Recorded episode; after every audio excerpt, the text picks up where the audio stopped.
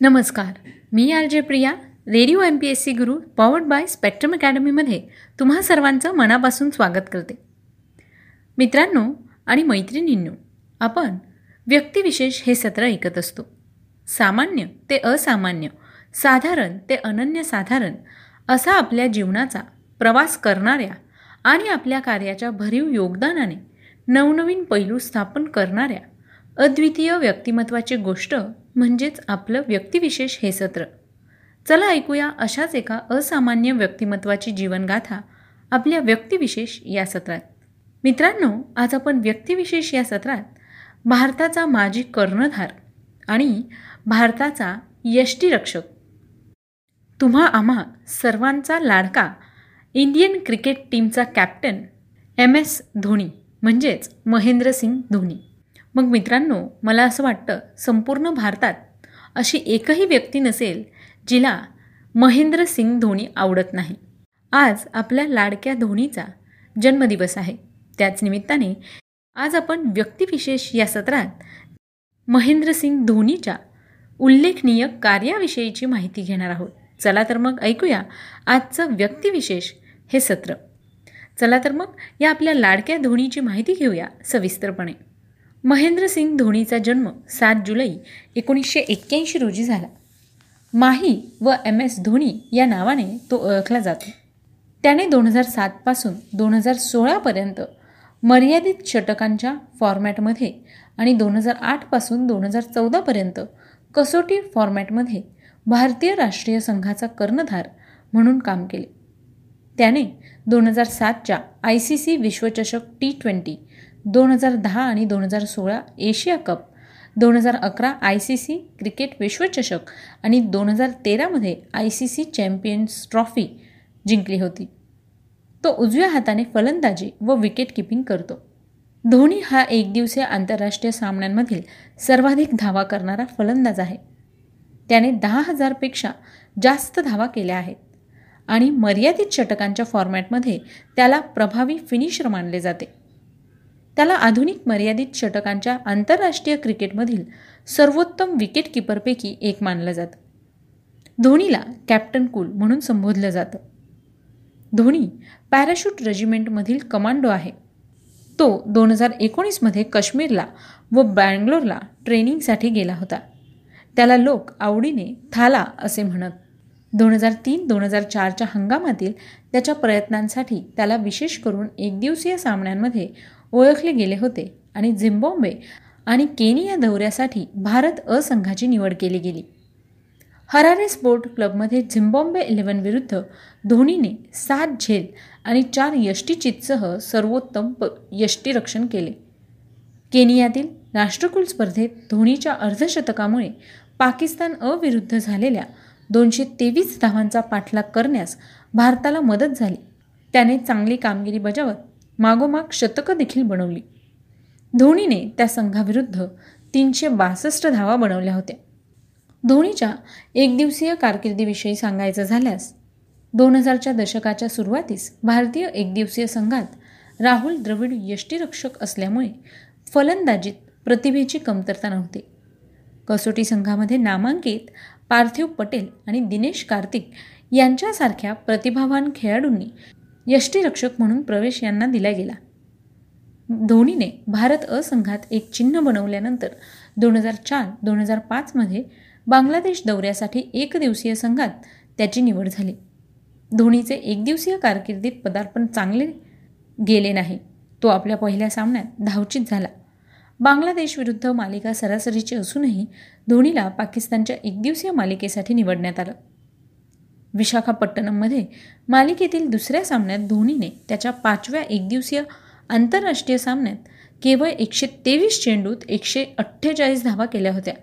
श्रीलंकेच्या द्विपक्षीय एकदिवसीय मालिकेच्या पहिल्या दोन सामन्यांमध्ये धोनीला काही फलंदाजीची संधी होती आणि सवाई मानसिंग स्टेडियम येथे झालेल्या तिसऱ्या एकदिवसीय सामन्यात त्याला तीन क्रमांकावर खेळण्याची संधी मिळाली.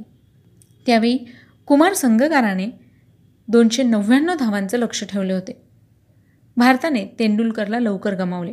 धोनीला धावगती वाढवण्यासाठी प्रोत्साहन देण्यात आले आणि त्यांनी एकशे पंचेचाळीस चेंडूत नाबाद एकशे त्र्याऐंशी धावा केल्या आणि भारताने त्यावेळी हा सामना जिंकला. धोनीने आत्तापर्यंत सर्वाधिक धावसंख्येसह म्हणजेच तीनशे शेहेचाळीस रन काढून ही मालिका संपवली आणि त्याच्या प्रयत्नांकरिता त्याला मॅन ऑफ द सिरीज हा पुरस्कार देखील देण्यात आला. डिसेंबर दोन हजार पाचमध्ये धोनीला बी सी सी आयने बी ग्रेडचा करार दिला. दोन हजार नऊमध्ये भारत आणि ऑस्ट्रेलिया दरम्यान झालेल्या मालिका दरम्यान धोनीने दुसऱ्या एकदिवसीय सामन्यात केवळ एकशे सात चेंडूंमध्ये एकशे चोवीस धावांची खेळी केली आणि एक्क्याण्णव चेंडूत एकाहत्तर धावा केल्या. धोनीने तीस सप्टेंबर दोन हजार नऊ रोजी आंतरराष्ट्रीय क्रिकेटमध्ये आपली पहिली विकेट घेतली. त्याने चॅम्पियन्स ट्रॉफीच्या सामन्यात वेस्ट इंडिजच्या ट्रेव्हिस डाऊनलिनला आऊट केलं होतं. धोनीला दोन हजार सातमध्ये पहिल्यांदा टी ट्वेंटी विश्वकरंडक जिंकण्यासाठी निवडलं गेलं. त्याने स्कॉटलंडविरुद्ध कप्तान पदावर पदार्पण केले परंतु सामना संपला होता. त्यानंतर त्याने दक्षिण आफ्रिकेतील आय सी सी विश्वचषक ट्वेंटी ट्वेंटी स्पर्धेत भारताला चोवीस सप्टेंबर दोन हजार सात रोजी तीव्र लढतीत पाकिस्तानवर विजय मिळवून दिला आणि दुसऱ्या कोणत्याही प्रकारात विश्वचषक जिंकणारा कपिल देव नंतर दुसरा भारतीय कर्णधार बनला. धोनीच्या नेतृत्वाखाली भारताने दोन हजार अकरा विश्वचषक जिंकला. दोनशे पंच्याहत्तर धावांच्या आव्हानाचा पाठलाग करताना श्रीलंकेविरुद्धच्या फायनलमध्ये धोनीने फलंदाजीची मागणी वाढवली. जेव्हा त्याने फलंदाजी करायला सुरुवात केली तेव्हा भारताला प्रतिषटक सहा धावा आवश्यक होत्या. गौतम गंभीरने चांगली भागीदारी केली चांगली टोलेबाजी आणि सक्रिय धावण्यामुळे त्यांनी आवश्यक धावगती राखली. नंतर त्याने चौकारांच्या अधिक वारंवारतेने वेग वाढवला आणि एकोणऐंशी चेंडूत आठ चौकार आणि दोन षटकारांसह नाबाद एक्क्याण्णव धावा केल्या. धोनीला या सामन्यात देखील मॅन ऑफ द मॅच हा पुरस्कार मिळाला होता. ऑस्ट्रेलिया आणि न्यूझीलंडमध्ये झालेल्या दोन हजार पंधरा विश्वचषक स्पर्धेसाठी धोनीला डिसेंबर दोन हजार चौदामध्ये बी सी सी आयने तीस सदस्यीय संघाचा कर्णधार म्हणून नामांकित केलं होतं.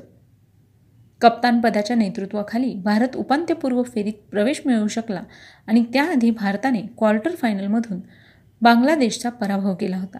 परंतु उपांत्य फेरीत भारताला ऑस्ट्रेलियाकडून हार मिळाली आणि या विश्वचषक स्पर्धेत भारताने सातत्याने सात सामने जिंकले होते आणि विश्वचषक स्पर्धेत एकूण अकरा सामने जिंकले होते.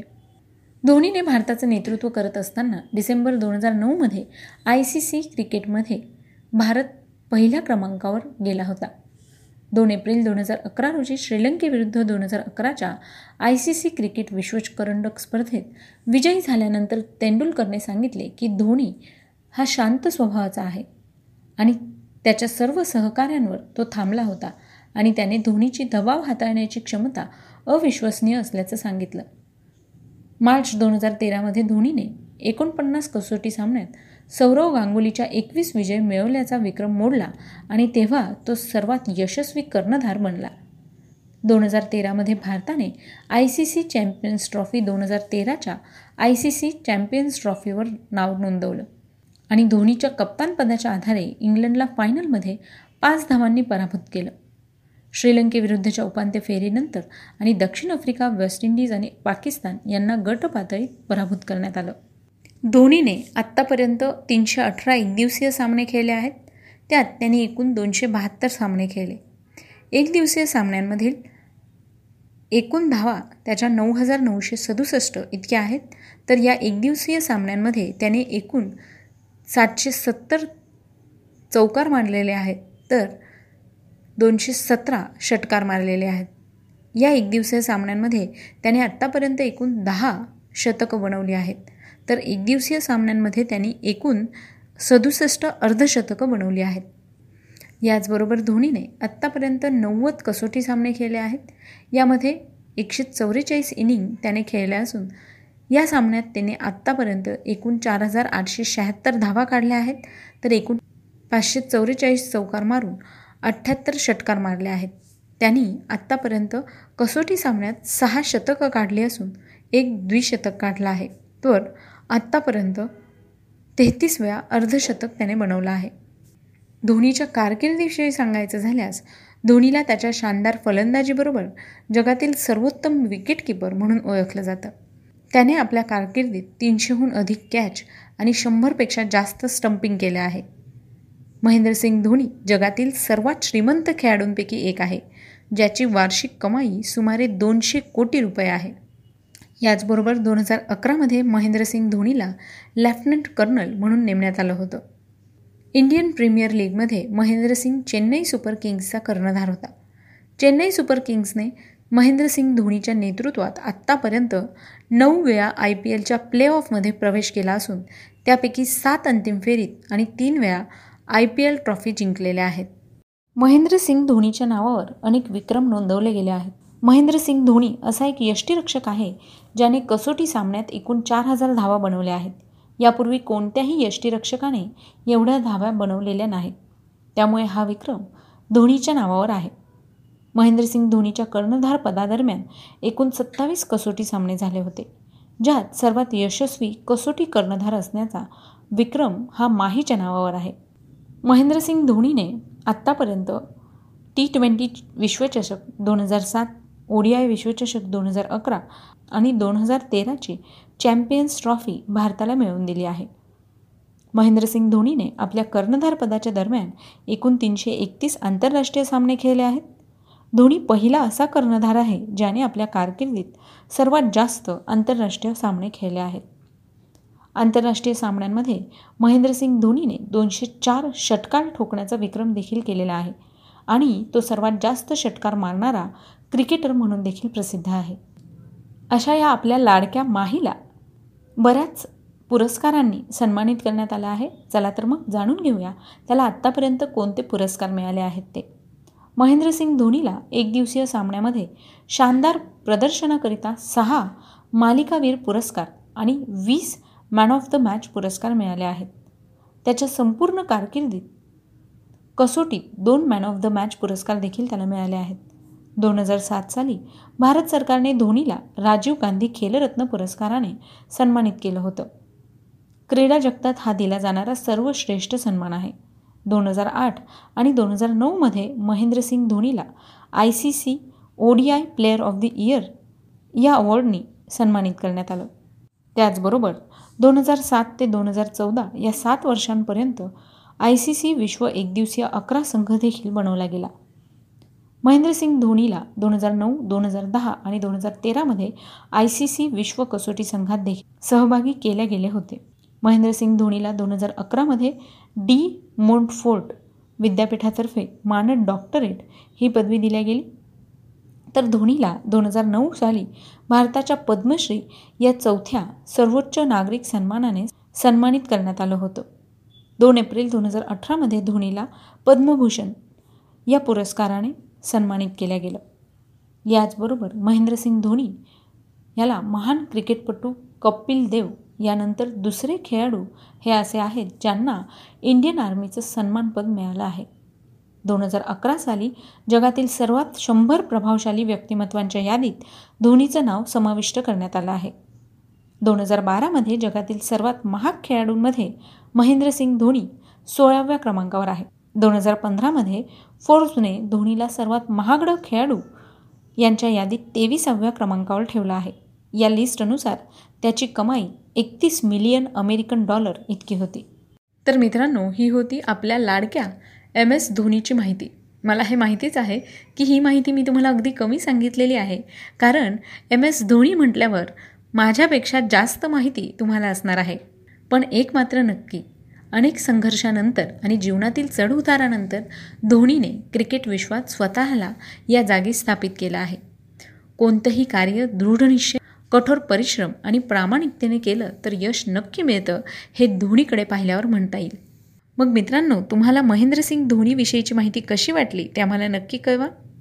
आज आपल्या लाडक्या धोनीचा वाढदिवस आहे. त्याच निमित्ताने radio M P S C गुरूकडून त्याला खूप खूप शुभेच्छा.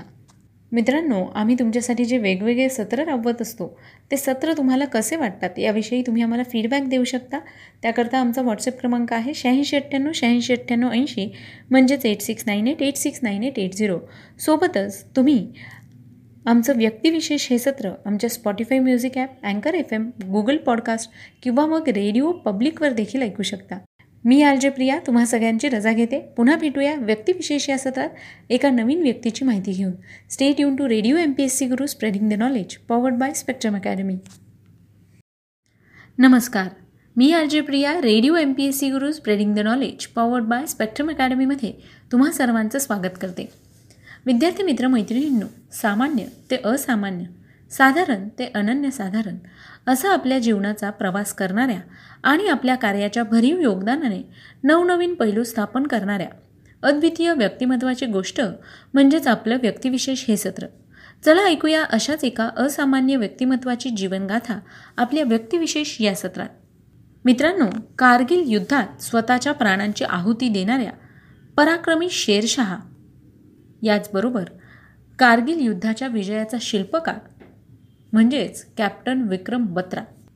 कारगिल युद्धाच्या विजयाच्या शिल्पकारांपैकी एक कॅप्टन विक्रम बत्रा हे भारतीय सैन्यामधील अत्यंत शूर सैनिक होते. त्यांचा जन्म नऊ सप्टेंबर एकोणीसशे चौऱ्याहत्तर रोजी हिमाचल प्रदेशच्या पालमपूर या ठिकाणी झाला. एकोणीसशे नव्याण्णव साली जेव्हा कारगिल युद्धाच्या वेळी पाकिस्तानने भारताच्या भूमीवर कब्जा केला होता तेव्हा त्यावेळी लेफ्टनंट असलेल्या विक्रम बत्रा यांना एकोणीस जून एकोणीसशे नव्याण्णव रोजी म्हणजेच कारगिल युद्ध सुरू झाल्यानंतर पाच आठवड्यांनी शिखर पाच हजार एकशे चाळीसवर परत ताबा मिळवण्याची ऑर्डर दिली.